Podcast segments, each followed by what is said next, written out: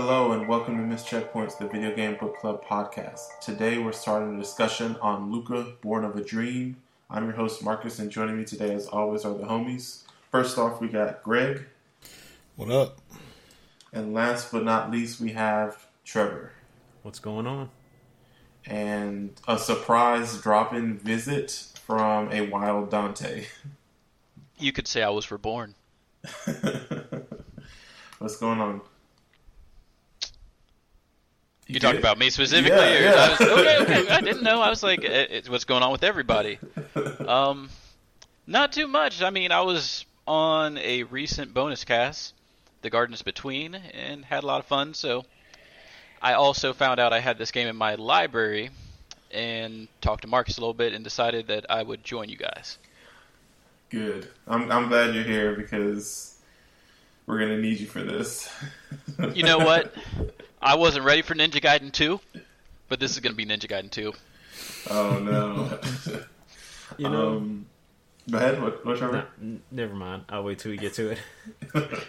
you don't want to um, ruin the surprise. Surprise! Wait, what? I, I get an impression that there's going to be a heel turn of sorts. Uh, I don't know what you're talking about. Um, I don't know, man. Um, it was, it was kind of hard to turn your heels in Ninja Gaiden, one the one that we played. He's See what I said he there? can't even say it. Was Um, it Ninja Gaiden Black? I can't remember. yeah, Was that the good one? I I mean, they're all good. What, what, oh, actually, no.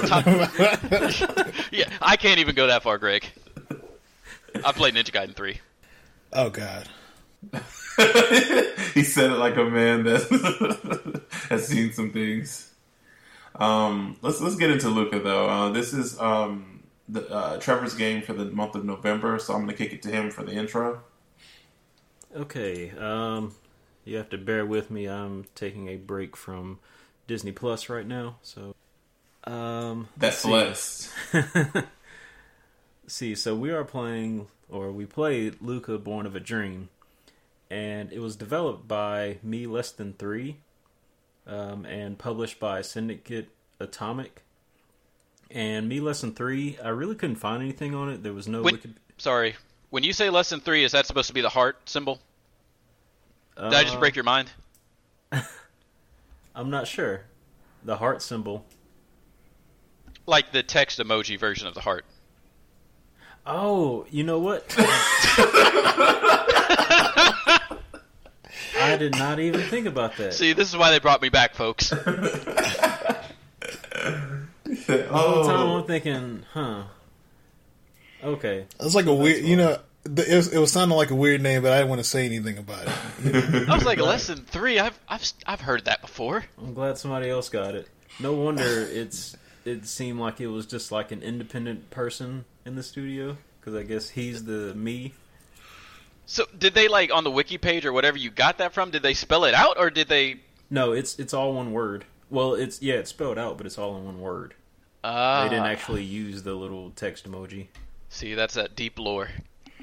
he said, "I know what this looks like. It's supposed to be." Um, sorry, I've been using iPhone emojis for the past what three, four years now. The, the one interview I'm looking at, they just they say it like they write it as me less than three. So I don't I don't know if that's correct or not, but I don't know. I mean, otherwise it'd be me, me heart, right? Yeah. I mean, I guess there's like I found them. I found their website, so I guess they really couldn't use like a, a URL with a less Oh, than yeah. sign. But speaking of their website, it's they don't have a lot of information about the studio. And I keep saying they, even though I'm pretty sure it's just one guy uh, named Colin Horgan. And I actually found more information on his LinkedIn page than I did um, on the website.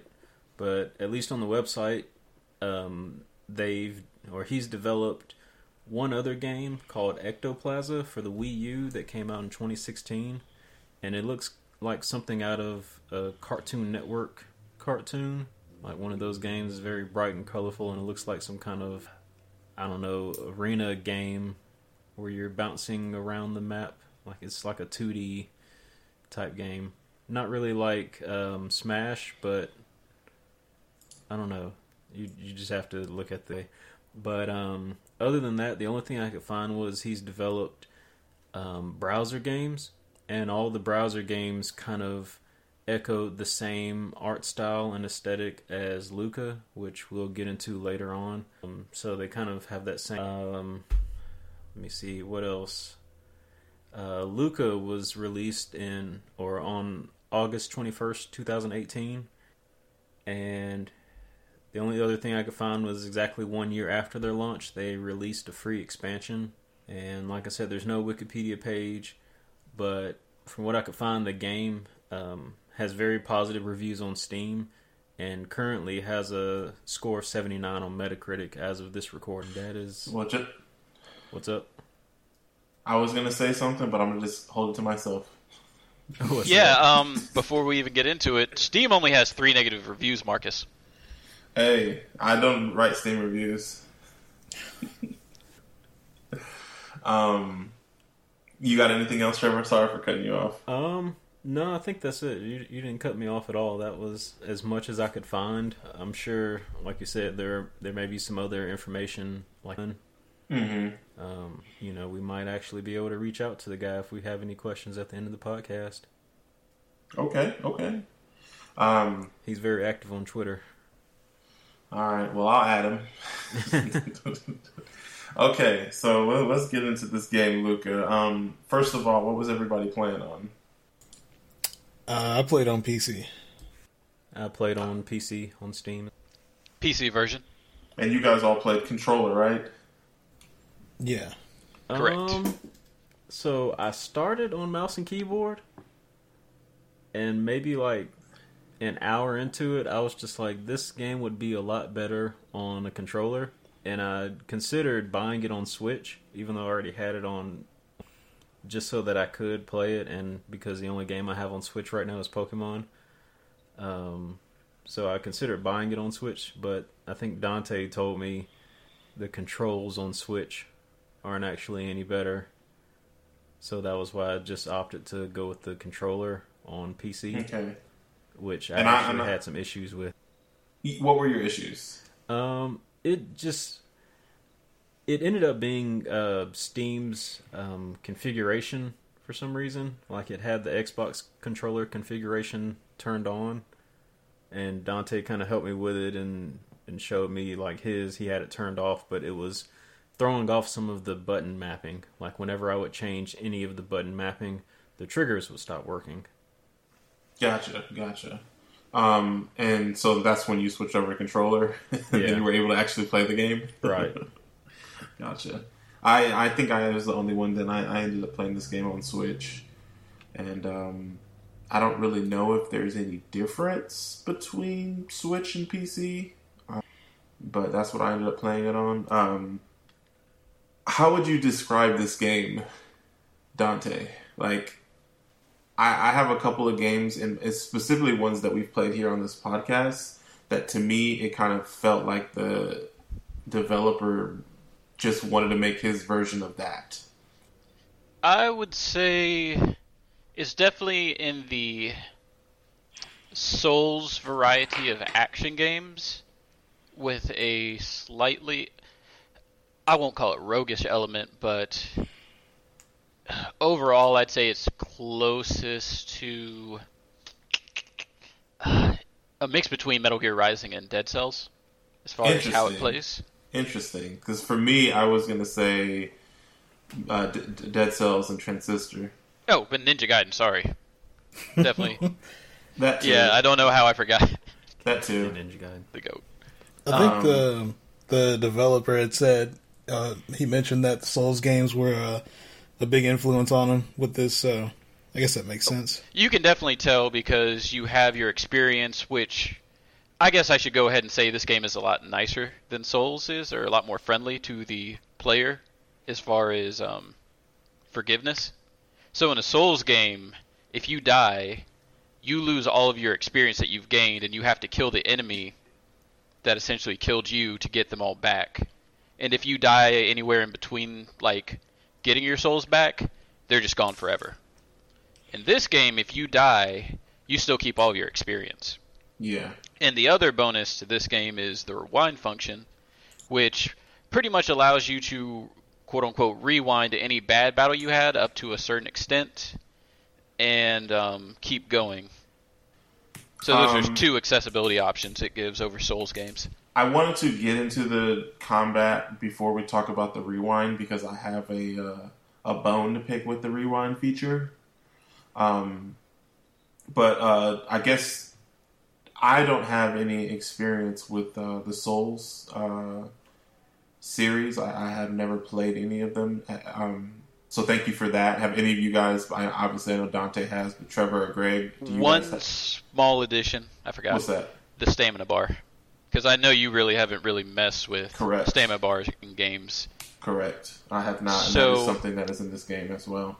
all of your actions are tied to a stamina bar, which um, essentially limits the amount of actions you can do without taking a break. So you can attack, attack, attack, attack, attack, but eventually you're going to get tired, and once you get tired, you're going to run out of actions you can perform. So you always want to be cognizant of the bar just to make sure you don't run out of things you can do. Because normally after you're done attacking, that's when the enemy's going to attack. Which is why I said it was very similar to Transistor. Because, I mean, Transistor, you had a combat bar, which was essentially a stamina bar, because that, when you walked around, when you did the dash, when you did any attack, it took off a piece of your combat bar. And that, that's why I kind of thought those two games. I see a lot of through lines between those two games, personally.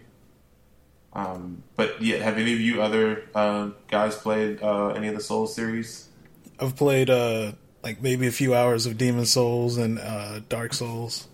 I mean, I know Dante's a fan, but are, are you? Are you? Nah, I, I mean, I, I could never get into him. Like, I'd play him for a little bit, and then either I would hit like a hit like a you know wall, and I would just kind of fall off it for a while. Mm-hmm.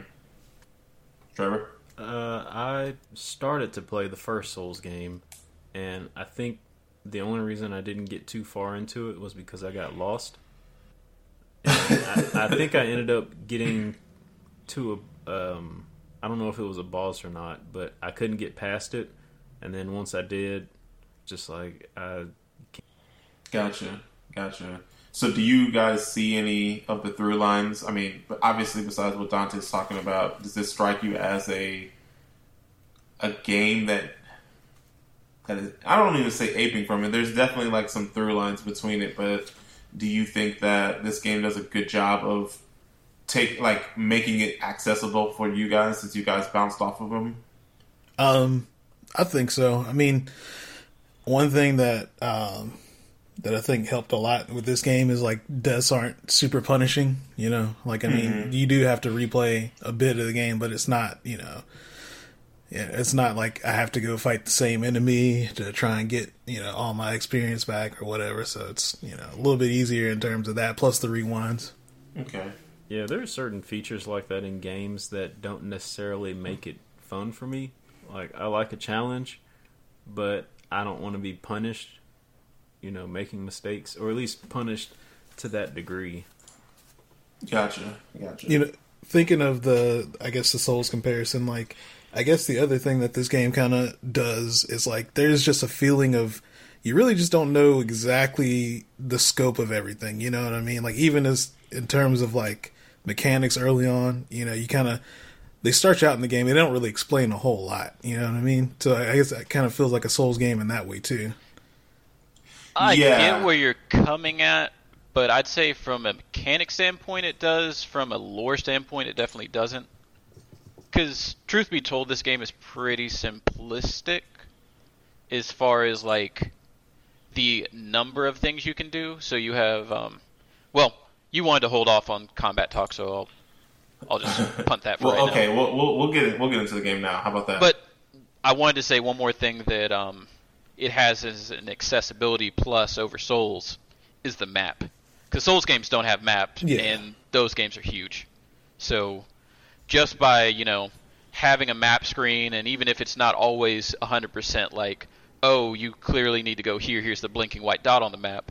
You can generally be like, okay, well, here's this path, and I don't have a little like area drawn above it, so I can go there. And I'd say about eighty percent of the time, that's where you need to go.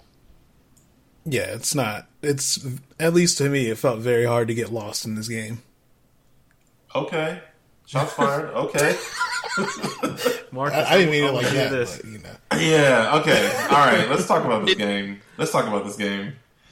Um, so the game starts and there's a tutorial, and it, it kind of like what they were saying. It, it, it starts to to showcase the attack. Uh, you have a primary attack and a um, secondary attack, and those both use. Uh, well, I should say a primary and like a heavy attack, and um, those use stamina, and then your primary attack also has a charge function, um, which does heavy damage focused on an enemy.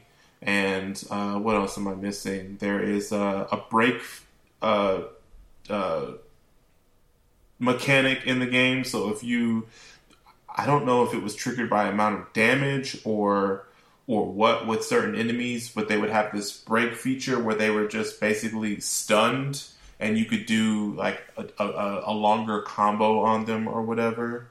Um, and then uh, they also had a what was the shot called? The the thing that the familiar used. Just like a ranged attack. The the I think it's just called a familiar, and each one has a different kind of. but I thought it was power though, right? Or charge? What was the the thing Oh, the it game? takes charge meter. Yeah, But one okay. thing that I guess it doesn't explain is your heavy attack or your charge attack exactly. Um, uses that charge. also uses charge. Yeah. Yes. So you have three bars. You have your health bar, you have a stamina bar, which everything is swinging attacks and charging and dodging, which is the roll.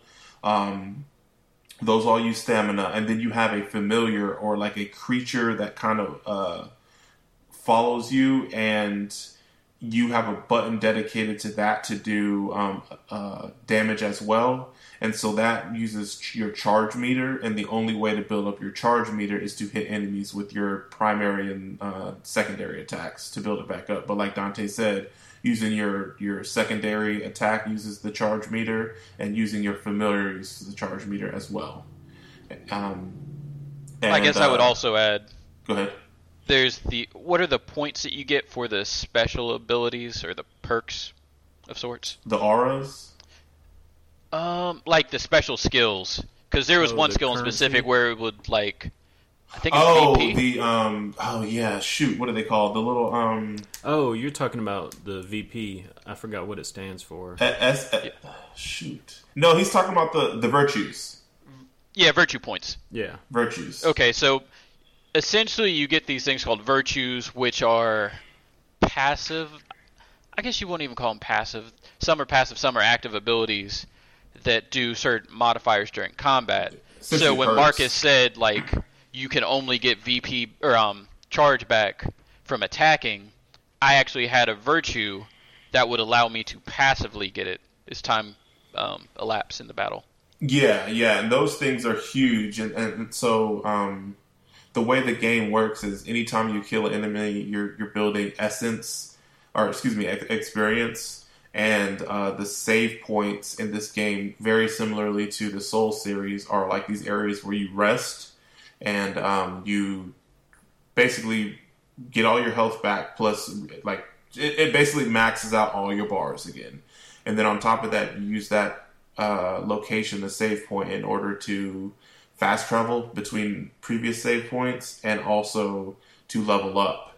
Whereas you can buy like a, a very similarly to like RP or you know the RPGs and whatever where you have like your HP is at six, your attack power is at five, and you're you're you're adding more points to those to give yourself a more HP or more charge or recover your stamina recovery bar. But then from there you can also buy virtues that also give you um, uh, perks as well. So like I had one that if I successfully dodged something at the last minute, I went into like a slowdown mode or bullet time, and so I could do a bunch of damage or a bunch of attacks on an enemy while they're in slow motion.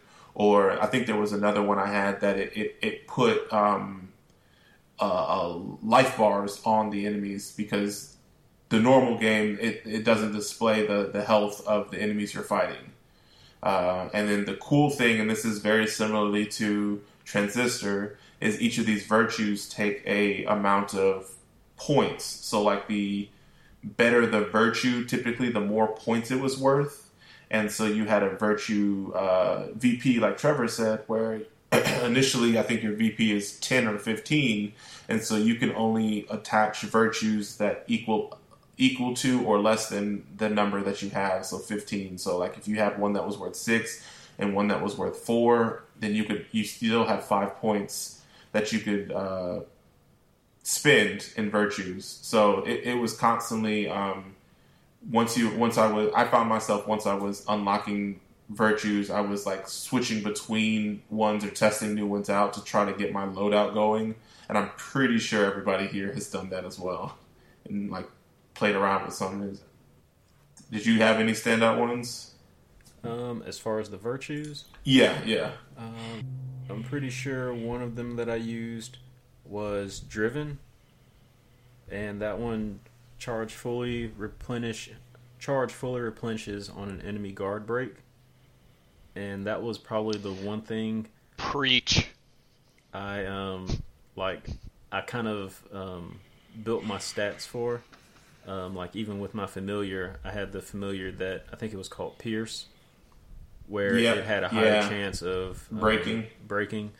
So those two combined, it was just kind of like okay, I would immediately get my charge back, and then I could just kind of go ham on them. Mm-hmm. Using that Gale um, paradigm, because that one's the one that breaks easily or makes enemies break easily. Plus that instant charge. It honestly, it felt a little broken for most of the game. Yeah, and I think um, at some point in the game, I was having difficulty with it. It was early on in the game, and part of it was not being able to find the menu, and that was before I switched to using a controller instead of mouse and keyboard. But once I did, that was when I started playing around with the virtues and the mantras, and it almost made the game kind of trivial. I don't know Okay. if y'all had that that same. I don't want to call Trevor, it a I'm proud of you.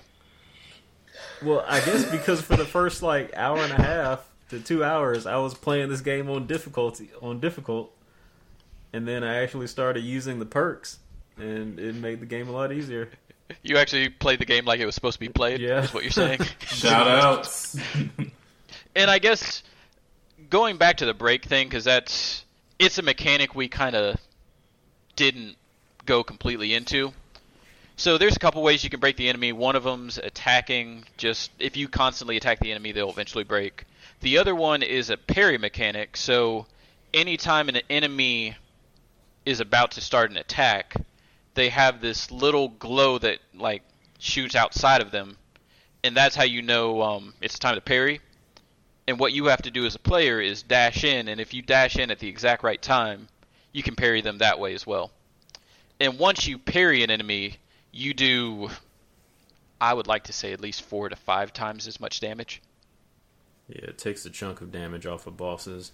The other thing about dodging too is that even if you don't dodge into the enemy when they attack, it does like this little slow motion dodge. I don't know if that was like a a virtue or something that I had added on. It is, I think. Oh, okay. Well, never mind. I'll wait till we get to But the virtues. I think you also get some iframes in there, which Yeah. um, I guess for people that don't know is invincibility frames, which essentially allows you to go through an attack and not take damage, even if it's like in contact with you, so to speak. Yeah, because there were definitely enemies that use like explosion or area of effect um, attacks, and even if you're like dead center on where the, wherever the attack is originating from, if you dodge, it'll like you said, it'll give you those invincibility frames. Okay, okay. Um, I'm trying to put, I'm trying to do this as a compliment sandwich. So, um, we still got we still got some nice things to say about this game, right? Do we? So we're we're still, I mean, we're still talking about the the combat system, which I think is a huge. Um, Yeah, the combat is by far the standout thing, and I do think the combat in this game is is pretty good. Um, And which- one of the what's up? I, I was gonna say I don't think I mentioned it like in my intro, but that was one of the reasons why I kind of chose this game, is Mhm. because I think I'm used to picking games that have a very heavy narrative, and Well, bless because you didn't this time. the, the last the last few games haven't been as successful. They haven't um, garnered any praise from you guys, so I decided to to try to find a game that kind of split the you know split the difference. Still had a little bit of narrative to talk about, as well as you know met y'all halfway on the the combat system. Trying to say Brothers wasn't a banger. He's come a long way, man. Brothers, listen, y'all not gonna keep talking about. I, I mean, I told Trevor not to get in his like. I told Trevor I was like, look, you pick Forgotton Anne. Like of the games he picked this year, this year, it's been Forgotten and Lucah, and Return of the Obra Dinn. So that's like one out of three. That ain't bad. Wait, you already? Oh, you already you already let us know how you feel about Lucah. Oh, dang. I don't know if you're talking about Obra Dinn or Lucah. one out of Okay. three ain't bad. but but um but for real though um like looking at the trailer for this game i honestly thought it was going to be a little bit more akin to zelda with like a different art style that was just from looking at the gameplay trailer uh, It's so beautiful. I, I went into this with like not knowing anything about the game. Like I didn't watch a trailer or anything. I literally just bought the game on Steam and just like booted it up. Like that's it.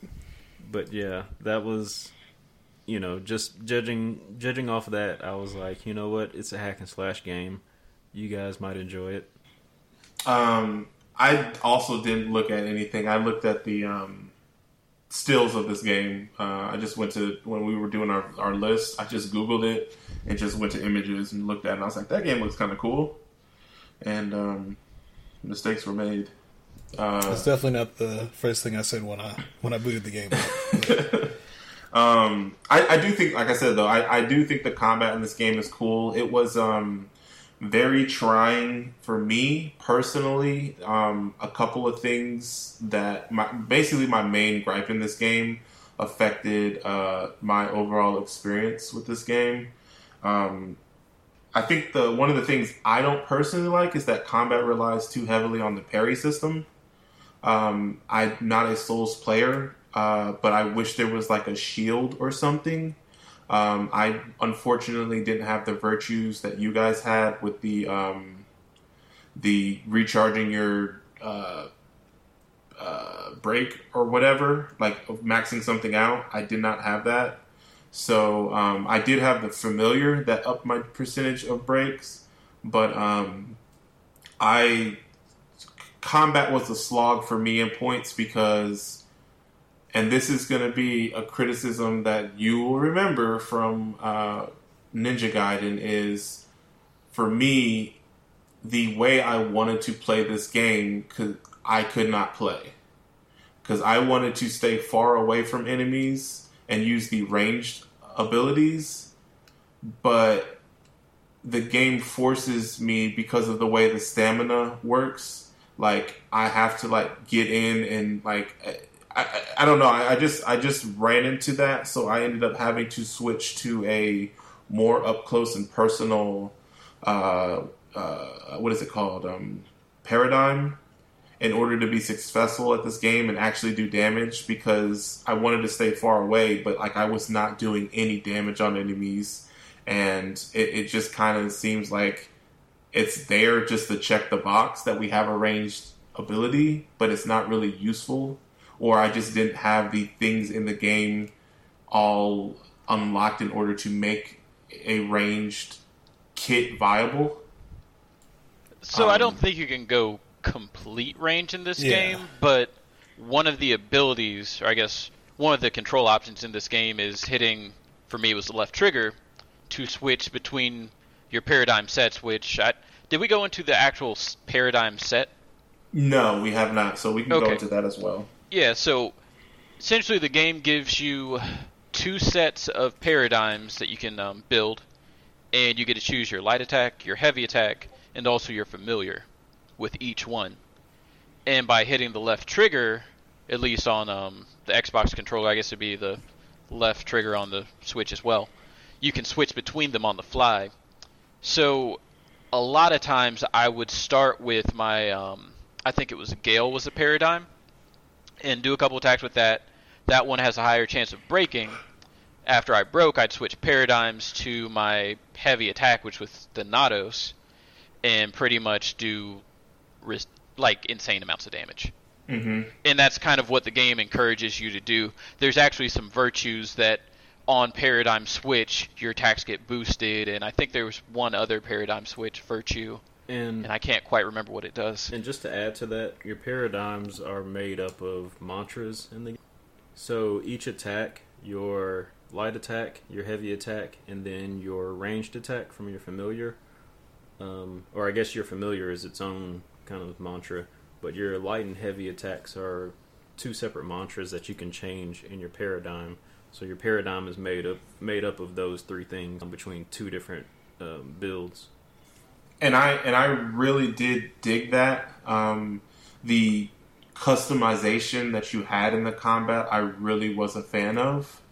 I just personally, the way I wanted to play the game with the range, I couldn't. So I had to like, and I, I think I did use the Thanatos one that Dante was saying as my um, charge as well. Um, uh, that and that did do massive amounts of damage. Um, because I think the way they they uh, talked about the items or the, the, the different abilities would it be low damage, uh, mid, medium damage, high damage, low range, medium range, high range. So unfortunately, like anything that was high range um, was pretty low damage, and uh, anything that was so like for me, that's what I was going towards, but I was like not doing any damage on anybody. And so like I was just thinking like these dudes were super brawlicky or whatever. So when I unlocked the virtue to be able to see health bars, I kind of saw like, oh, I'm not doing anything. So then I kind of went over to the things that were medium range and at least medium damage or mixed range medium damage and just tried to play that way. But I would always, whenever I broke somebody, and I used the uh, the familiar that um, increased the the that had the likelihood of uh, breaking somebody. I would roll up on somebody as soon as I broke them and then do a charge attack to like get the kill. So like by the end of the game, I definitely had a play style, but it was just after repeatedly beating my head against the wall, partly because of me being stubborn, but also partly because I was like, hey, this the the combat in this game or the the, the move set allows me to customize it to how I want to play, but I don't feel like it's all the way there how I would like it to be. And I remember that was something that I ran into with Ninja Gaiden because I really liked the staff one, but but I just wasn't doing any damage or um, I I don't remember exactly what the issue that I was having with it, and I just remember you guys telling me to switch over to the thing that allowed me to do the flying swallow or whatever, and then that completely changed my the way I approached and played the game after that. And like that, that, that this was essentially the same exact thing for me with this uh, the the mantras in this game. I just want to state for the record, the staff is completely viable in Ninja Gaiden. Thank you. I don't know. Are, are you talking about Lunar? I guess isn't that what it was? Or- yeah, Lunar I think staff. so. Yeah. Oh, e- yeah. Yeah, kind of. You have to I know mean, how to if- use it. If you Yeah. want to play hard mode, Like, uh, I guess since this game kind of uh, is, you know, takes elements from the Souls games, uh, the Souls games don't really do a lot of ranged combat, right? If I remember right. It's they not like an actually integral part. do. It's just it might not be your first um, inclination to do a range build, and that's kind of one of the things you kind of have to. I don't want to say research, but it's not as straightforward as doing a melee only build.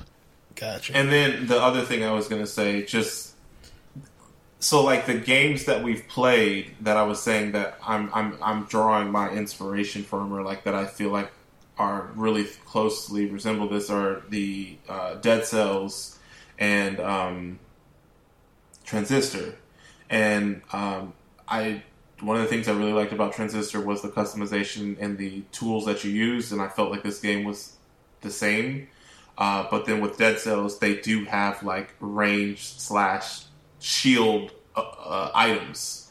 And like I said, one of the things, another thing that I had problems with with the combat was that the parry was really your only defensive option. And I, I don't know, I, I often found myself not really with enough, st- and this is on me, not really with enough stamina to parry more than once. Um, Er, So, go ahead. Greg, go first.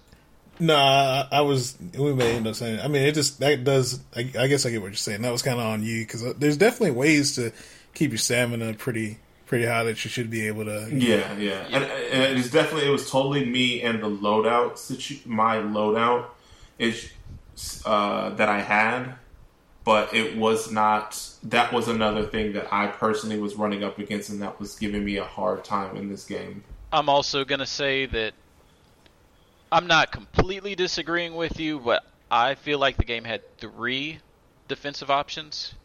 So you have the parry, which is the most advanced by far. Then you have the straight up dodge, which is just tapping the right trigger. And then the third one is run. So if you hold the right trigger, your character does a dash. And you can avoid most attacks that way.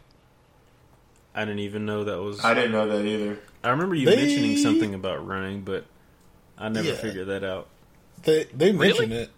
I, I want to say like I forget at what point in the game, but they they do mention that you can run it. So you want to know another thing I don't like about this game is when they introduce things. Oh, I'm going to go into it. When they introduce things, oh, there's no way to see it again. So Oh, yeah. like when Trevor couldn't figure out how to get to the menu, it was probably like it was probably because of the issue issue he was having. But then it also there's no way for that to show you again. So I also was having issues trying to figure out how to pause the game, and it took me forever to realize there was a map in this game.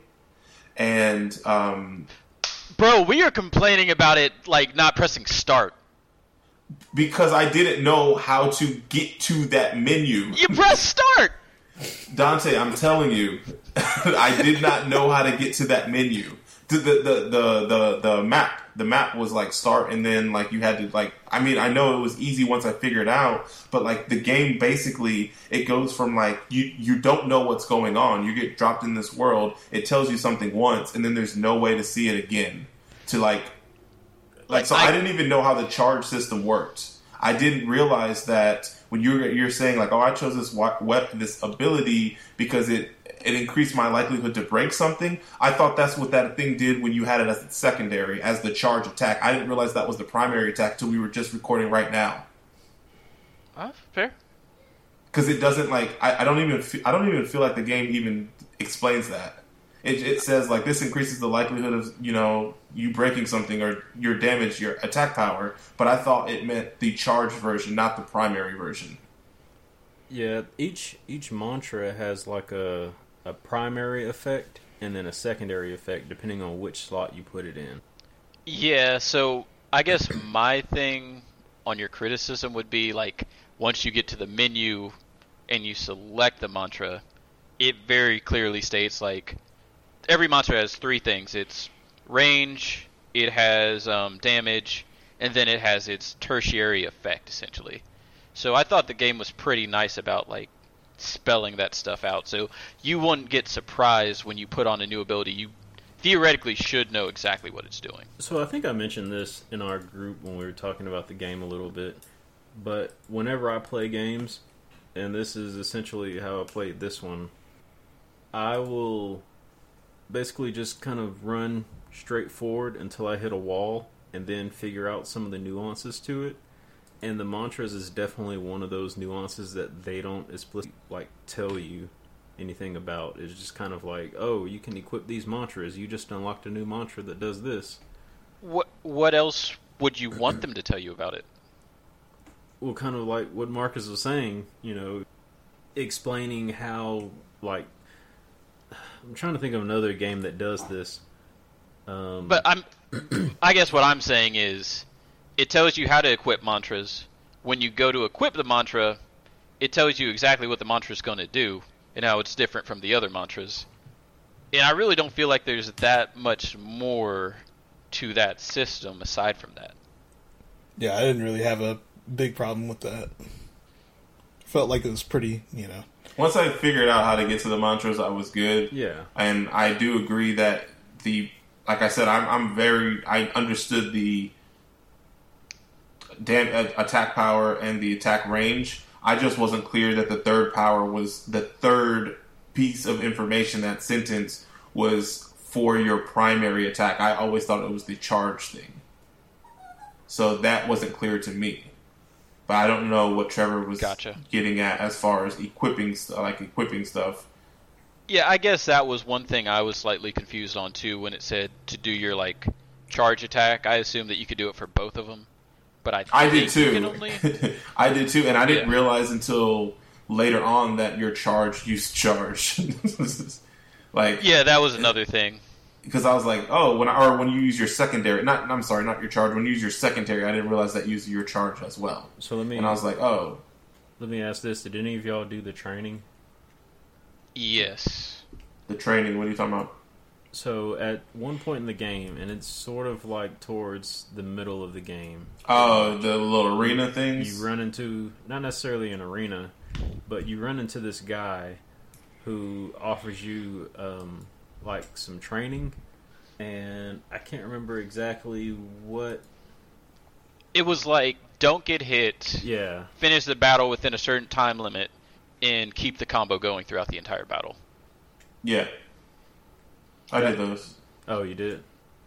Yeah, I I don't understand why that was in the middle of the game. Right.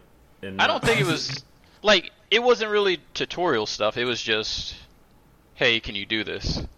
Yeah, like I don't remember that. again, like, I, and I, maybe it's me unfairly comparing the games we played, but in Transistor, when you went to that treehouse, there was a new challenge unlocked, and I felt like it would have made more sense to make sure that the player was well versed in the combat throughout the game versus putting all these combat challenges in the middle of the game.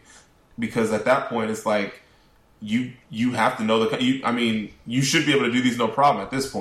And I felt like it would have been more of a um, making sure that like checking in on the player and making sure that they understand the system if they would have it like every time you went to one of those save points it's like oh you unlocked a new combat challenge why don't you travel to the familiar realm and be able to play it because they gave you that you know what i'm That's saying what I was just about to say. The thing that bothers me most about them putting that training thing in the middle of the game is the fact that they have a familiar garden where you can go and pet your famil- familiars, but you can't fast travel to like a place where you can just practice combat combat, the Well- combat system. But that's the entire game, though.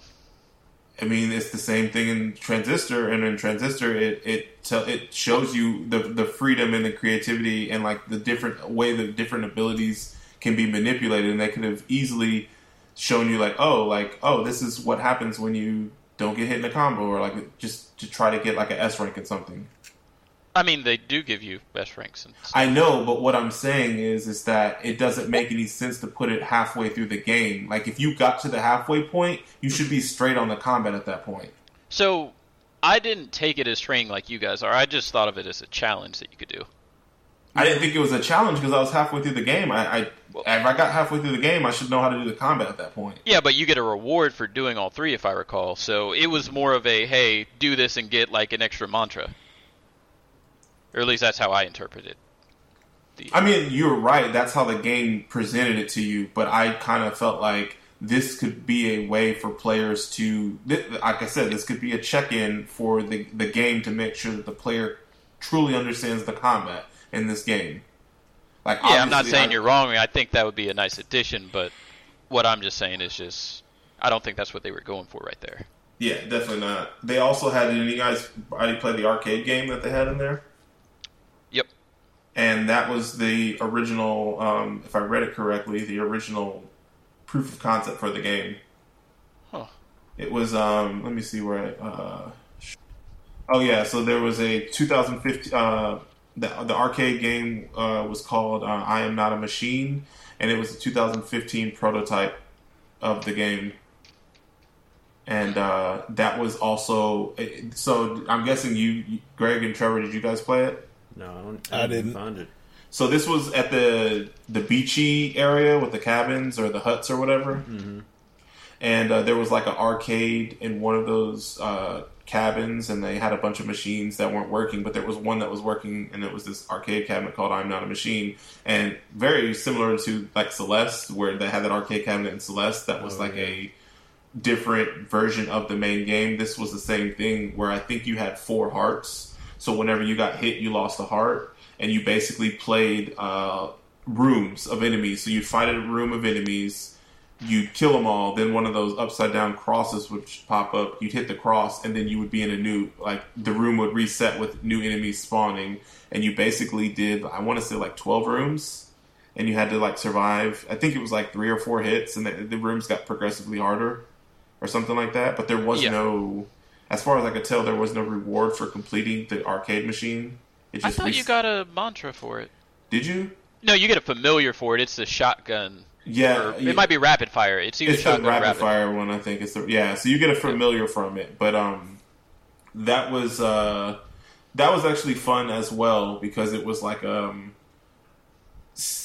it, but it, I also kind of saw it as a training thing because I ended up having to do that one a couple more times. I thought that was a little bit more challenging than the uh, the uh, arena because you only could take four hits and you had like twelve levels to do it. Do you do you think so, Dante? That was more challenging? Yeah. Or? Honestly, I think that was probably the hardest thing I did in the game. Agreed. Agreed. Um, but it was that part was fun, and so like I truly do enjoy the combat in this game, even though it is not exactly what I want it to be. I do think that the combat in this game is pretty solid. Um, do you guys have anything else that we didn't touch on combat wise? Um, there was one thing in the game. I don't know if any of y'all noticed the corruption meter. Yep.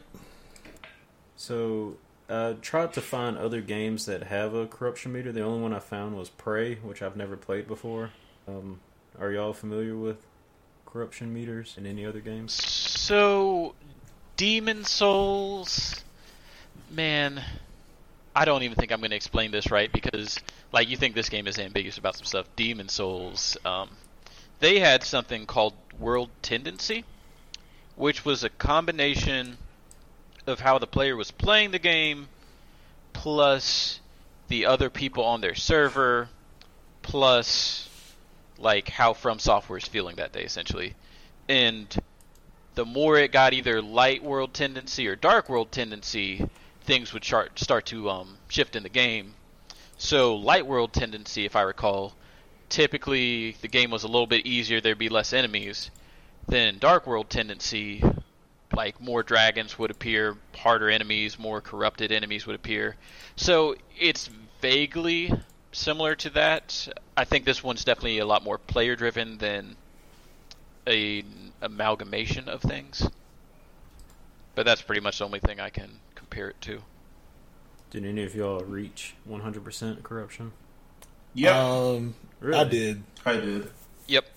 but the game did something. I don't know if it's supposed to do this, but like it does something where like it takes you back down. Like I forget the exact verbiage or whatever, but something happens and then it's like in one of the boss battles, and then it takes you back to like fifty percent, and so that happened to me. I don't know if that's normal or not, but Yeah, it, it did the same thing for me. I think I hit. Okay. I, I maxed out twice. I hit uh, hundred percent twice, Same. and for me, it was mostly because I was lost, and so I was running around, uh, gaining a lot of corruption because I was lost, and then um, dying a lot at um, this one particular boss uh, when I was still like trying to use the ranged uh, weapon. I was uh, having issues with uh, just trying to figure out how can I beat this boss or this section. So I think I got to, and I guess we can talk about this because I forgot to bring this up, but I was at like maybe 85%. Then I, like, I accidentally just flicked the right stick and then I, I transformed. And I was like, oh, I forgot they said you could do that. And then once you transform, that, uh, that increases your meter like way, like, you know, like, I want to say like every, in, like, every hit you do brings it up like a percent or something like that. hmm So See, that's another thing. that's when I max mine out. That's another thing somebody's going to have to explain to me is the transform thing because I didn't even know that was there until towards the end of the game They didn't give tell you until the They end. don't Disable. give it to you till the end, right? Well, they it's don't said give- pretty close to the like end of the game. Not not at the end, but like pretty close. the last quarter of It's the like game. ninety five percent through the game. maybe. Well, It's about ninety. maybe. Uh, yeah. Well, pretty far. Yeah. Yeah. which also I felt was kind of like, why are you showing me this now? it's like I already play the way I play. Why are you introducing this new thing that it doesn't? There doesn't seem the trade off doesn't seem worth it. If you you know what I'm saying? Well, the thing is, that- you don't really know what the transformation or not transformation, the corruption does. Yeah. So- that's uh, that's the thing. Well- You So- just inherently assume it's bad. Well, the thing is, I'd already hit corruption twice, so I was like, I'm not trying to hit it again. I was thinking that was the meter that told me when the game was done. That, that's what I thought when I first played the game. Until I kept dying and it was going up, and I was like, okay, what's going on? Yeah. Oh, I'm at 100% completion. Yeah, I actually I was thinking too. I, I was thinking that the game was going to be a lot like Hellblade, where you know if you, how they tell Oh, you if you die, that stuff is going to get to your heart or whatever. And so I was thinking that's what the corruption was doing. So like I was super panicking when I was uh, hovering at hundred or close to hundred percent the first time, but then it went back down to like fifty, and I'm like, okay. um, I- go ahead. Did we ever mention leveling? yeah, we mentioned Oh, I mentioned it, but we, you Uh, can, we can go into it if you want to. Okay, I was just gonna say like the main reason I hit 100% corruption was because I was kind of artificially trying to make the game difficult. So I had, I'd say, 100,000 experience at any given point, but I just, I really didn't feel like using it. So a lot of, guy. huh? I was like, this guy. That's that's what he does when saying. he plays games. He always Like- is doesn't level himself up to the max level just in case he's going to need it on a boss he gets stuck on. That's absolutely correct. But um, they give you six different abilities to choose from during a level up. At least to start Uh, out with. four, I thought. I'm pretty because you health, have stamina, recharge rate, or No, no, no. charge, but it- recharge rate. yeah, but they, I thought they give you four options to Oh, choose from. Like four I to know choose there's- Yeah. from, but there's six stats. Yeah, yeah. Okay, so you have HP, you have A- attack, attack, power, power, charge, like your um charge meter, your your- recovery meter, Mhm. general recovery bar, and one more. The other one is uh, how much attack your, how much charge your attacks build. Right. So, how did you guys stat your character? Out of curiosity, I put or did you guys just do it like a jack of all trades? I put think everything most of into mine- health and attack power. Yeah, I was about to say I think that was probably mine, and I think I wanted to say charge or maybe stamina was like my third highest stat, maybe, but I can't remember. I um I did everything. Well, I did attack power and um, HP, and then uh, once I stopped getting those, I was doing um, stamina. I think those are my three highest ones. Yeah. So I ended up going. Attack was my number one, and then stamina recovery was my number two. I know I never increased my HP. I had I'm so sick. much health. I'm so sick. Okay. Um, that's gross. Uh, what do you guys think of the music in this game? Eh. you know, at first I hated it. Like I, I couldn't stand it. Like it, I, I was actively like making me not like the game, and then I think it started getting better as you go a little bit further in.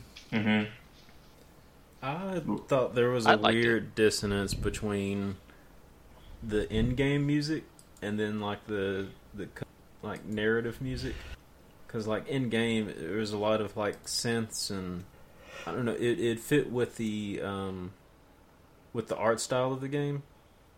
But then whenever it went to like the narration that's just text on the screen to me and this is this is something I was going to talk about once we start talking about the art in the game. I know we're almost like an hour in on this this podcast already, just talking about the combat system. But I think, The combat is worth talking about. yeah, I I don't think that meshed very well, at least not for me. And there there was obviously like two distinct types of music than the other for narration, and it it just seemed at odds. I really enjoyed the music. It was it's not what you'd expect given the like I agree with the mismatch thing. You have this aesthetic, you have this tone that the game's setting, but a lot of the stuff is more like would you guys describe it as drum and bass?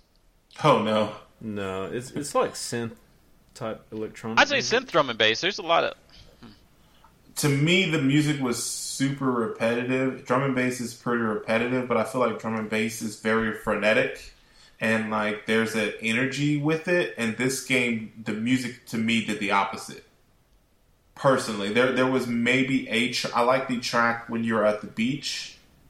Yeah, that was good. but other than that, I mean, I was I'm along with Greg where it was I was actively dis find myself disliking the music more often than not. It was literally like it, it felt like it was looping ten to fifteen seconds over and over again the entire time. I just didn't get that impression from it, but I, I just I'm trying to think of something I could compare it to.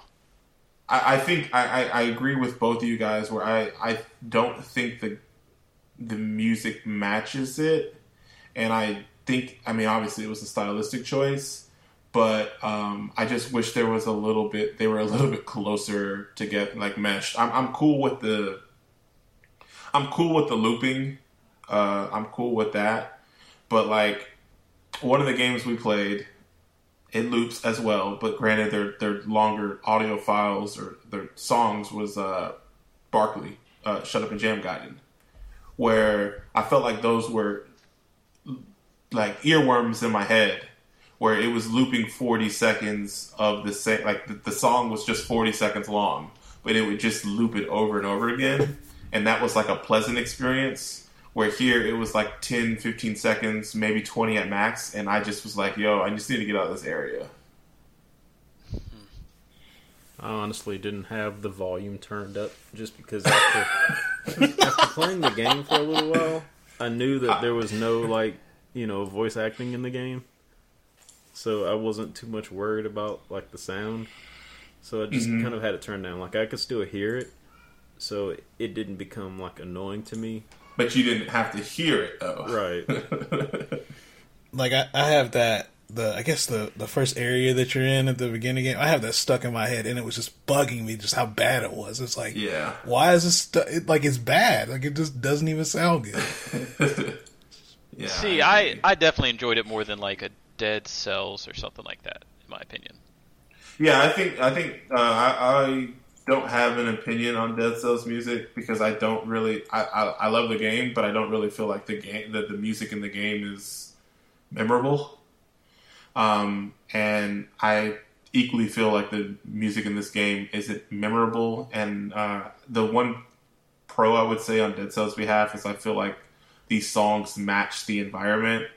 And it doesn't necessarily mean that's a good thing or a bad thing that they don't match the environment here, but I just it just kind of felt off in this game where I, I, feel like if, if it worked, it wouldn't have felt off or wouldn't have stood out as much.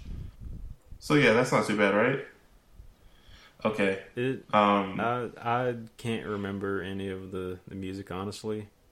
Like I'd have to go back and listen to the like there was nothing that really stood out to me, but like I said, I didn't have the music turned up all the way simply because I don't know, there wasn't anything interesting like in the first hour or so in the game. Mm-hmm. all right, let's get to the artwork. Oh boy. Whew. I love it. So that was another thing that caught my attention with this game. Hold on. I need you to repeat that one more time. I think this game has a good art style. Oh, man. Let me ask y'all something. Y'all ever played Charlie Murder Yeah, I played it. or any of the games by um Studio? It's not Ska Studio, is it? I don't know the name of the studio off the top of my head. I never beat Charlie Murder, but I did like it. Yeah, it is Ska Studio. Um, so that's kind of what this game reminded me of. It has like that hand drawn aesthetic to it. Yeah. It has a It certain definitely- aesthetic, and it follows the aesthetic through the Yeah, entire yeah, yeah. game. It's consistent. I'll give it that. And Um, one thing, one thing I uh, uh, read online was that the kind of the idea behind the game is ambiguity. So nothing is really supposed to have like a definite shape or form, and it's kind of left up to the player's interpretation to kind of finish it. And I think it lends itself pretty well to some of the animation that's in. Okay. Um, I guess you don't feel the same way. I hate this art style.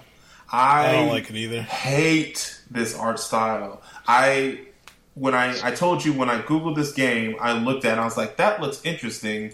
And as I played this game, literally the first note I have is I can't tell if I like the art style or not. I think I like to look at it, but I don't like to play it. And See, I think it plays better than it looks. I Which I know you disagree with because when we were talking about it on group chat or I guess Mhm. RDM, Yeah. you were like, I really like the screenshots, but when I play it, yes. it looks like doo doo. It exactly. That's. A hundred percent how I feel about it. Um, my issues. It's ugly. It's hard to decipher what's in the foreground and what's in the background. What? Um, I'm unsure what you can and can't interact with. Um, it's hard to distinguish like the differences amongst the enemies. Um, and I, I overall, I just think it's a. To me, it looks like a. It's it looks sloppy to me, and like I, I'm not. I it was a stylistic choice, and I respect the fact that they one they they kept it consistent the entire way through, which props to them. But I did not like the way this game looked, and I feel like the art style is the thing that is holding this game back from being more purchased. I feel like people look at the art style, and that is the thing that is preventing people from even trying the game out. So Dante started this thing saying there's three negative Steam reviews in this game, and I feel like that's fine. I, I can be on my own island as far as not liking this game, but the reason I don't like this game is the art style. It like completely ruins everything else that I think that this game does well. And I feel like this game would have sold a lot better if it even like if it I don't even want to say if it tried, but if it didn't look like it was something that somebody could have done in Microsoft Paint. I mean, I respect that they did that because, I mean, I, I, at least it's better than doing the indie thing of like, well, let's just make you know sprite based, you know, Yes. you know, Stick figures So, on like- a white background, flash game. you know. So I mean, I respect them for that. I mean, I'm not a fan of it, and I definitely have some issues with it, but I can give them credit for trying something different, even though that that may be one of the things that hang hangs a lot of people from like actually like taking a plunge with the game. So, I don't think it's perfect by any means as far as um, the visual design. I guess my biggest critique would be the, I guess, humans, quote unquote. I don't like how they look. But as far as the enemies, What do you mean? I just don't like how the humans are drawn. They, they personally look ugly to me. I like how the enemies look. I like how the background kind of has this. I don't know what the proper term is for it, but how it kind of jitters back and forth, and kind of that indicates the edge of the arena. And I think the game does a good job of indicating what's interactable and what's not, just by the use of color, because things that typically you can interact with are typically white, but then like There are exceptions. there are exceptions, like the rest place that's white, and you can Mhm. interact with it. The, the longest time I didn't know, like, I kept avoiding them. like, Oh, man.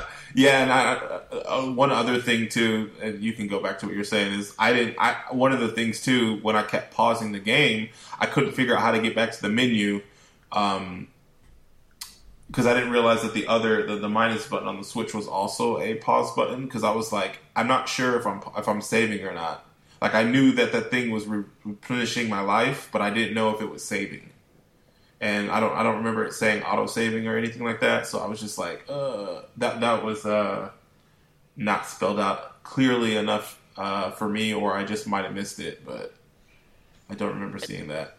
And I was gonna say like, I guess I don't agree as far as the clutteredness of the combat, so to speak, where I felt like everything was very telegraphed and very like easy. I don't want to say easy to see, but like nine times out of ten, when the enemy attacked, I could tell exactly like which enemy was attacking, where it's coming from, just because enemies. I'd like to say, without exception, they their attacks are the same color as them, and they also have really nice visual cues to um, indicate that the enemy's about to attack. So I never personally ran into that problem with the combat, but I could kind of understand where you're coming from. I think I only had one issue where it was kind of hard to see the attacks, and I want to say it was like maybe the oh God, I don't know, maybe like it's in one of the last few encounters. There was a point where there was a lot of enemies on screen, and it was just a combination of the area you were in, the color of everything, and the fact that I think there was like there's like a red kind of tint to the state, the the area that you're in at that point, and I felt like it was a little hard to kind of decipher everything there. But outside of that, I don't think I had a lot of issues with it. I so one of the things that I ran into, and I don't know if it was just like a move that the enemies had, but there wasn't.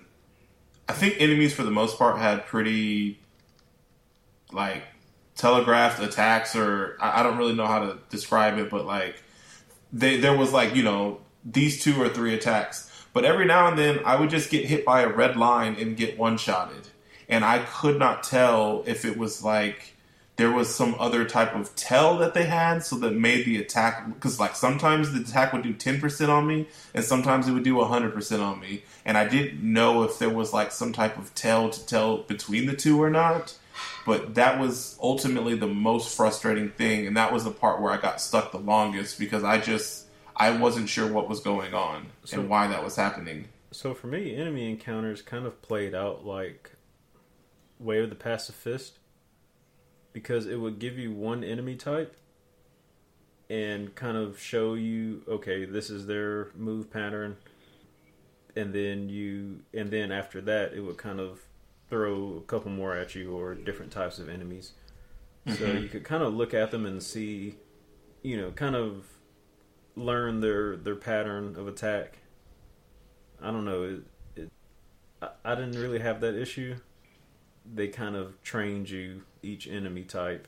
Like I, I'll agree with you if you say some of the enemies looked a little bit similar because of the art style, and it may have been hard to tell which attack they might use. Because like with Way of the Passive Fist, enemies that look similar might have like a different color scheme or something like that to kind of which attack pattern they're going to use. Yeah Whereas in this game, for the most part, all the enemies are red. They're usually a bunch of um, squiggly lines. So I would agree with you on that aspect, but I don't know. It was kind of easy to kind of learn the attack patterns of the enemies, at least the non bosses. I feel. I mean, I, I I know I'm on an island on that just because, like, I also had health bars up on all my enemies, so each of them were outlined in the color of. Uh, they had like bars sticking off of them that were the color of whatever attack I had, or like, what am I trying to say? The mantra that I had equipped. So if it was Thanatos, I think it was like the reddish one. My character was in red, and then they also had red bars hanging off of them, and every enemy had those red bars around them. And if I switched my color, um, if I switch my uh, mantra to something else, a different color one, the green one, then theirs would switch. Their their bars would switch to green as well. So it partly maybe was the fact that I was playing with that virtue on that kind of added a little bit more things to like. It it was supposed to help me visually because I could see their life bar, but the fact that it matched the color that I was, if I was up close to them, like doing the close counter things, it was sometimes easy for my character to get lost in the shuffle. If that makes any sense. Yeah. And then um, I, and I and I I can be on an island as far as like how strongly I feel about the artwork, but like the numbers don't lie. I feel like this game, like I feel like there's been so much good on the internet and like reviews out there about this game, and I think that the artwork is the reason why this game isn't more popular. Like personally. And I feel like it's just super off-putting for a lot of people, and I feel like maybe that makes me like I'm part of the majority and I'm a sheep or whatever and I don't get true beauty or whatever and that's cool but I just think this artwork is ugly and I feel like you guys are the um, the the people that are looking beyond that, seeing past it. And I, like I said, I think the the combat in this game is great. And I feel like I would like this game a lot better if the artwork was better. Like if, if it was just a different art style altogether. Main- like you could even leave the music in as it is. the main I feel like if this game, say that again. Say, say Well, I was just gonna say the main reason why I like the artwork is because it helps the animation stand out a lot better. Yeah, that was another thing we didn't really touch on. I I do like how this game animates because everything's very fluid. Like I'm not a frame counter, but I'm assuming everything pretty much runs at 60 the entire time, and just transitioning between the attacks felt really smooth, in my opinion. Yeah, this game is definitely very responsive. Like what what you want it to do, it does. But I like I said, I, I the, the art that my enjoyment of this game start and stops with this artwork, and I could not. It it, it messed up my enjoyment for everything else for this game, and Well, like I'm glad you're not epileptic. yeah yeah. So I don't know. I I just I mean, I didn't, I didn't like it. I didn't like the artwork, but it didn't like. I, I wouldn't say I would have enjoyed this game any more, or any less if it was different. Like, mm. you know, that's that's where I'm at. Like, like straight up, like I like I like Ninja Gaiden more than this game. Like straight up, a I like. I think Ninja Gaiden man. artwork looks so much more better than this game. I feel like the game, the combat in this game, I like more than Ninja Gaiden. But I, I also don't like that. This I don't like the music in this game. I don't like the um, the, the the lack of a story. And I understand that if I would have played New Game Plus, then all that stuff would have been uh, spelled out to me. I promise you it wouldn't. It, that's probably like my biggest criticism let's- of the game. The story, I was about to say, Just can we don't get worry into about the it. story next, or Yeah, I, I just like yeah. This this is this is near the bottom of the list of games for me, and like it. well, what's the But- Ninja Gaiden the bottom? Well, Ninja Gaiden was above uh, Evil Within, just because I didn't actually play Evil Within. But um, I think that messed up there. I think that we played a game that I don't like more than uh, Ninja Gaiden this year, and now we played at least two. dang man, I know how to pick them, don't This is why I had to leave the village. like I like I said, I, I really really enjoy the. I, I think the combat in this game is great, but like, man, give me like, like I, I feel like it's cheating if I said like, give me the Bastion art style or give me the Transistor art style. But like, think of a like, what is a game that doesn't look good? Give me that art style. Advance Wars. Give me the Advance Wars art style. Give me yeah, like this game is an isometric, I guess, kind of, right?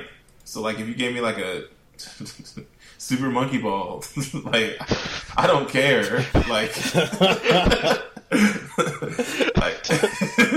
like, I, I don't know, like I, I, I, I couldn't see past like I just I didn't know what the enemy I was fighting. Like I knew I was fighting an enemy, but like you couldn't ask me what their attack pattern was, and I maybe fought the same enemies 30, 40, 50 times. Like there was no like distinction between them for me. I knew there was an enemy that was on all fours, like a dog style enemy, and I knew the bosses because they were much bigger, and like there was a spider enemy, but like everything else in between, no.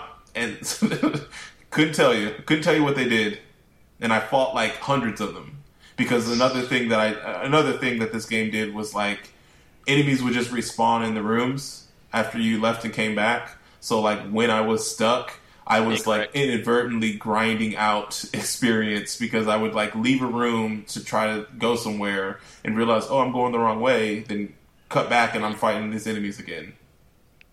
They only respawn if you die. No, they or- they re- they. I'm I'm No, no. You, If you go, if you backtrack into a room, they do not respawn. I'm tell. I'm not saying Greg, like, back me up. I'm not saying like going from this room immediately back to the previous room, but I'm telling you at that train section where you're going between all those things, like those enemies keep respawning. No. I think Yes, if, you, they- if you go to rest stops, they do respawn. Yes, if you rest, they do Yeah. Oh, respawn. okay. Yeah. But So I don't know if that was the issue he was having. He was like resting in between, and maybe that was doing it. But I can't I can't confirm if when you go from train, like if you go from you take the train to one area, if you go back to that same area. I don't know if he's talking about that. If they respond in that, but this is 100% Dark Souls where it's either you die or you rest at a bonfire, essentially. Then I must have rested then, and that's again that's on me then for not knowing that. But I was just trying to get my life back and forget my ass whooped. So You did have something to say about rewind way earlier in Oh, the so episode. the thing I didn't like about the rewind was it was just like I, I didn't feel like they, it was worth it. Like I'm like you, as far as I know, like you you still kept your corruption that you had later on. So all you were doing was getting your life back, and if that's all you wanted, then they had healing items. It didn't Uh, really seem. I, I agree with well- you. There's a lot of strategic. I I did not use the rewind feature that much just because um I guess because I'm not used to playing these types of games, so I didn't see the benefit to it. I definitely used it like towards the end of the game when I would like have a bad start to a battle, rather than just using my health. Um, since you had more rewinds than health, I would do it. But like if I was almost dead, you know, if I still had health, obviously, or you know the the whatever item gave you your health back, I would use that first, and then you know try and power through it after that, and then maybe you know try and use the rewind if if I needed to after that. But Yeah, essentially, I guess I have a bigger respect for it just because, like, I come from a Souls background where you don't have rewinds. But if you started an encounter bad, that means every encounter after that you're going to be, you know, what's the word I'm looking for? You're going to be fighting on your heels essentially because you're not going to have as much health. So let's say I I rested, got like two screens in away from the rest point, had a bad start to a battle and lost 50% of my health. I'd redo the battle, and hopefully I have 80 or 90% of my health when I finish it the next time. And that way, every battle subsequent to that one, I don't have that 50% health, you know. And and that makes sense now that I know about the saving um, respawning enemies. Because I'm like, why would I? Why even use a res? Like, I'll just go back get my health back. it also helps a lot in those um, multi-phase battles. So sometimes when you're in like a combat arena, so to speak, you'd have to fight two enemies. After the two enemies are gone, you can fight like three more enemies spawn. So it saves in between those phases. So if I did really good on the first phase and did poorly on the second phase, I rewind, and I'm already done with the first phase, and I just fight the second phase of um, second wave of enemies. Wait, say that again. So you know how in some encounters it'll be like, hey, there's two enemies. You beat those, three more spawn. You beat those, three more spawn. Mm-hmm. So if you take out the first two, that part of the combat is done for good. So you fought them. You get to the next phase where you're fighting the three enemies. Let's say you did poorly on them. If you rewind, you go to the start of that phase. You don't have to fight the first two enemies. You start at the phase where you're fighting the three enemies. Oh, I got you, and I didn't realize that. Yeah, so it prevents you from restarting really long battles. Has some occasional other benefits, like if you use more health than you wanted to, you get all of those back if you rewind. That type of stuff. Okay. But did you con- can you confirm that the corruption still stayed at the level it was at when you rewound? Um, so I know c- corruption happens a little bit during the battles, but a majority of it comes from your deaths. Okay. So if you die, you're not you're not able to rewind. Yeah, yeah, yeah. But So- I, I was just wondering, like, if you um, rewound, you know, like you you built all that corruption up as you've been running around fighting in battle. So I was wondering if it started you back at where you were at before you started the battle. I don't know that in specific. Because I'm thinking that might be why you like had like you maxed out or whatever. Because it seemed like you didn't have any issues with the game. Well, I made it harder on myself than I needed to. Got yeah. And a lot of times I'd like, if I wasn't doing good in an encounter, I'd just let the enemies kill me. yeah. Instead of rewinding. Yeah, well, it kind of depended on the encounter. Gotcha. See, I, I only thought about using rewind on bosses. I never thought about using it on the fodder enemies. You know. Okay. Well, yeah, I feel better. um, what what did you say you had to say, Trevor? About um, there was one other thing. Let me see. We talked about the art style, the music. The story. Uh, so story. Um, I don't know if you noticed, but this game is very heavily, um, or has some very obvious theological references. Okay. Um, like the first, like the first thing I noticed, um, like when it drops you in, it says something like "You are marked." As you go through, it talks about cleansing. Either the second or third chapter, you actually go into a church, and that's when you meet like a, a priest, Preacher or pre- priest, yeah. whatever they're called. His his his The knights. yeah, The pawns. his henchmen, his goons. And and I was thinking, man, is this game based on like purgatory or something? So what what did y'all instantly think like this world was when y'all started playing? Man, I thought that this was like a mental, like, um, uh, I thought this was like, um, like uh, somebody's inner toy turmoil, like a like an inner hell type type thing, and maybe part of it was like the art style. But then once they had like all the um, uh, upside, like they had the upside down crosses, that was something that I recognized as like, oh, this is a church thing. And then they had the priest and stuff, and like there was like talks of people dying and suicide and stuff. So I really, and I think there was even parts where people were getting like not crucified, but like killed at at the stake or like right. Yeah, there was one boss that literally crucifies you when you Yeah, so I, I thought it was like a inner inner hell. Like I thought like this person had been going through a lot or some, something along those lines. That that's my read on it. I had no idea though. anybody else. I felt pretty good about my read on it. Like, the game is incredibly ambiguous, so I'm not even going to say, like, I understood it, but as far as overtones go, it was pretty clearly in a religious context. It seemed like there's a guy that they refer to as father throughout the entire game, and it seems like he has his own, I guess, cult of sorts, and people are kind of following him to death and I can't really explain what the consequence or what their intention was behind the um, Well, killings like of sorts. running like a fight club for kids like that. Kinda, and it was weird because his son is also a character that you encounter and a boss you eventually fight, and there's some weird dynamic going on between them. But yet again, this game is very ambiguous, at least on the first playthrough, and I played through about a third of New Game Plus, and I still don't really have a clear grasp of what's going on.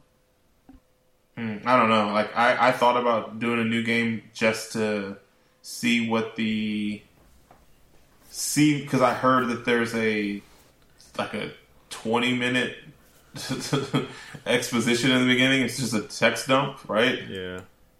And I, I thought about checking it out, but I was just kind of like, ah, I And don't really, it pretty much don't really kind of follows the narration that's you know displayed throughout the game.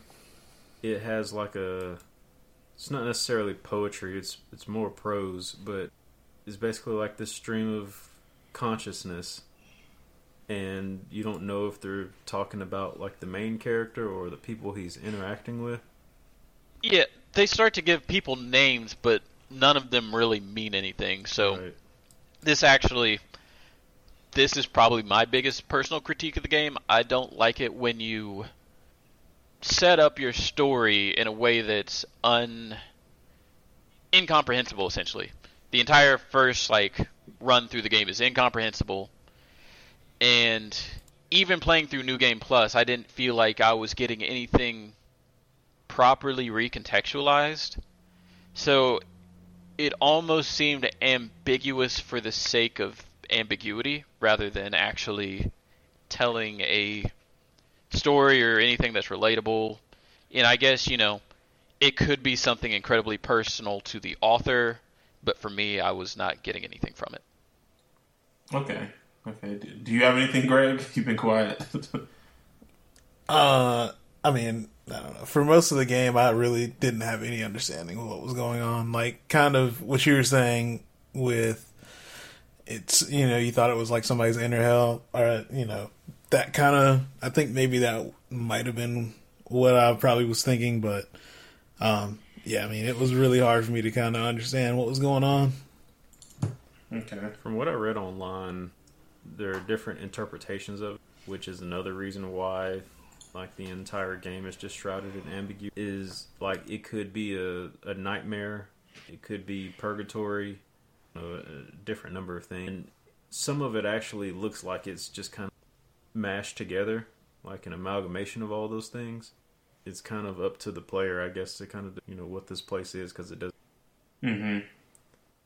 The other thing I was going to say too, as far as the characters, I won't spoil anything for you. And once you start the new game plus, but um, one thing I read online is that they um, throughout the game they refer to like the main character in like non-binary pronouns, and so this game kind of has like a a tone for the LGBT community Mm-hmm. um, for like the main character, and you kind of get that same sense once you get into the new game plus, once it goes into the narration, and that may be another connection to why there's so much uh, religious um, like atmosphere around it.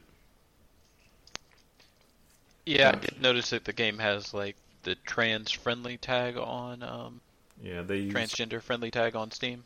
oh, does it? I I'd like to say that. so. I didn't even know. That's what's up. I mean, it's Yeah, it's not good like in your face with it, like yeah, it's ma'am or you know, it's Why would you say that? Trevor just got the entire podcast canceled. Yeah, yeah. It you know, didn't it's, have that. it's not like right. in your face with it. It's, it's just kind of like you know this game. You know, the main character just so happens to be you know non-binary or doesn't go by any particular pro. Gotcha. Um, did we miss anything? Um, one thing I was going to ask you all, um, which I read that there are multiple endings. I was going to ask y'all which endings you. I looked up what ending I got. It wasn't the bad or good ending. I guess it was like the neutral one, I want to say. So I guess each ending has a different boss fight. So who did you fight at the end? I fought the Messiah. Um, oh man, I think that's who I fight at the end. Was that the four form? Or- Yeah. Darn it. yeah, I think mine had three form. Maybe that was it. I actually started with that one, but that was at the point where I realized I was too under leveled to do it. So I backed out and went to a rest point, leveled up, and in the process, my corruption did get to 100%. So that kind of retroactively answers Marcus's question from before about I guess your corruption does carry over even if you like quit the game and come back. Mm-hmm. But I ended up fighting that guy. I leveled up, and unfortunately, I got put into, I guess, the corruption ending, where I fought a significantly easier boss. Could you fight Christian? I'd like to say so. With the, um, I think it was a girl, and she kind of had this ranged attack. That's I fought Christian. I, I, but I. Don't But you weren't really- playing as the main character. You played as somebody different. I have no idea, dude. Like Really? I'm pretty sure that was the case because like my moveset was completely different. there was a time when I fought somebody named my I named renamed my character to Marcus, and I fought myself. Did you guys have to do that? I want to say that's the bad ending, but And then, well, I don't Yeah. know if it was ending. I think like because there was another time where I was just fighting somebody that was crawling on the ground, like wasn't even attacking me. Did you guys not have I- that? I thought that happened, but I didn't think that was the ending ending. No, it wasn't. But I wasn't sure if that like I, I don't I just don't know what was going on with this game. long, long story short, I definitely did have that happen, but I can't remember. Um, it, it, it wasn't Where? the ending. It wasn't the ending, but it's just I, I wasn't sure if that was like if it's just the ending that's different or like things changed through the the game, but I'm pretty sure I fought Christian at the end. Was he blue? I have no idea. the guy who I fought was blue. That's all I remember. Yeah, the guy. I guess I do have one question to you guys. Um, the vendor of sorts.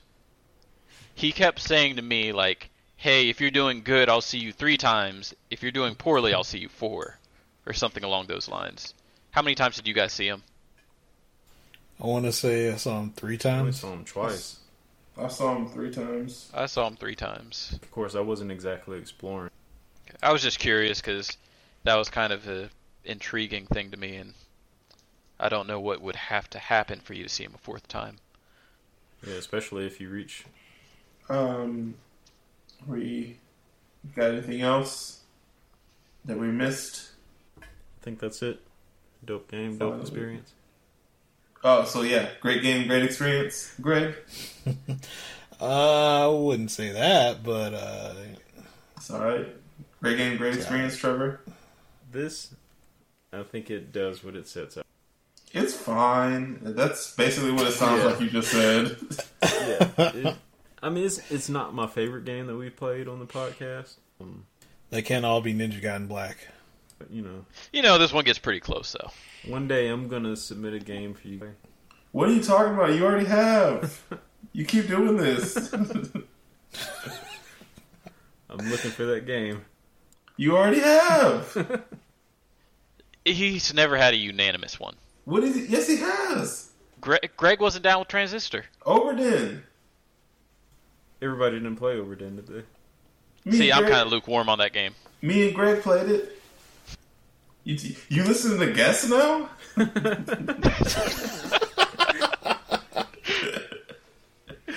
The one voice of reason? All right. Well, definitely for me, this was not a great game, and this was not a great experience. uh, Was it a good conversation at least? to be honest, I was way more in the moment ragey about this game. Uh, Dante can probably attest. Um, I, I I was His use of the upside down smiley emoji in chat, almost with every single message associated with this game for the past week and a half. Yeah, ac- accurate, accurate, accurate. I, I, what I ended up doing, I've been playing a lot of Dead Cells since I beat, because I beat the game last week. I think I was the first one to beat it, but I, I started playing Dead Cells just to kind of get back to, to me, and that, that, that calmed me out a lot. playing Dead Cells. So- See, I had formed an entire defense around using dead cells against you. Fortunately, I didn't have to deploy it today. I mean, what can you say about a perfect game besides it's perfect?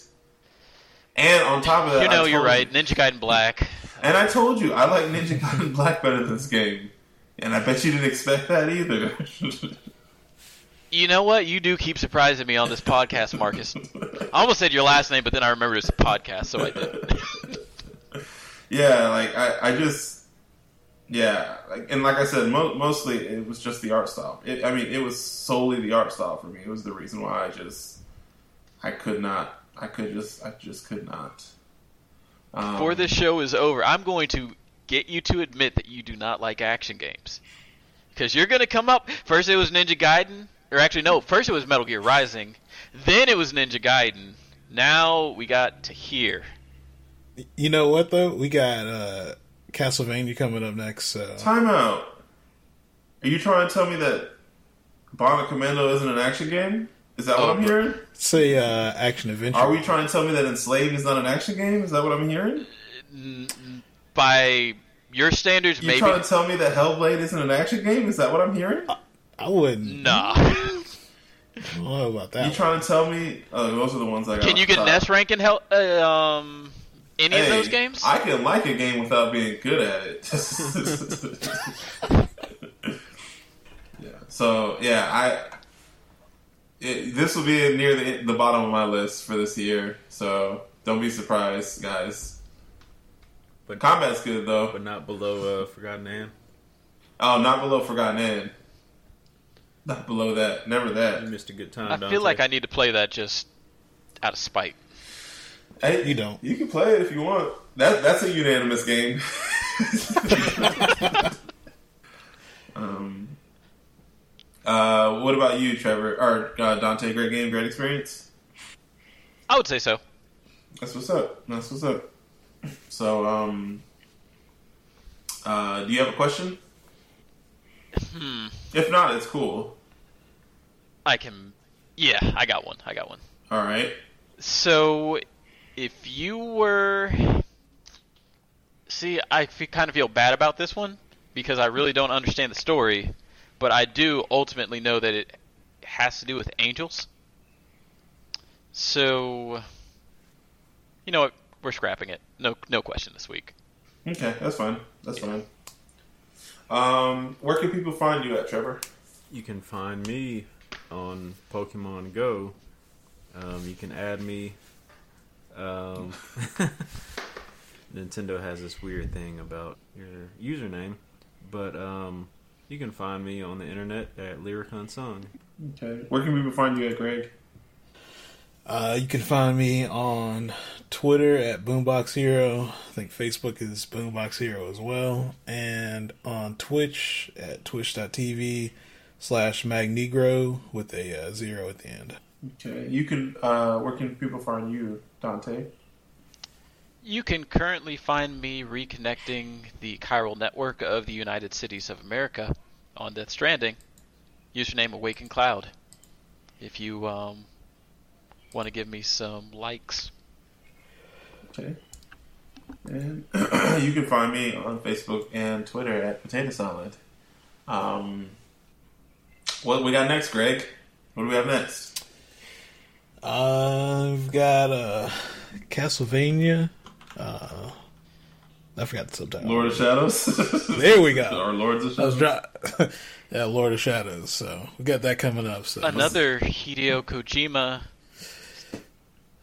adjacent game, I guess. I don't, I, I don't know how to describe it because he, his name is, I don't know if it's on the box, but it's almost I one of those. it's on there. it's one of those things where he probably didn't do much other than give the game his blessing. Not to say that's a bad game. I'm not gonna. I'm gonna let you guys figure that out. I'm interested to see the the reception of this. So Have you played it? I've played a good bit of it. Well, not a good bit, but like maybe like halfway through. But Okay. Well, I look forward to to that game. Um, I'm going to show you, Dante. I don't Gotta like prove the, action uh, games. you got to prove him wrong at this Yeah, point. Show me. All right. Well, are everybody good? Anything less to say? Left to say about Lucah? All right. Well, we're missed checkpoints and we're out. Peace.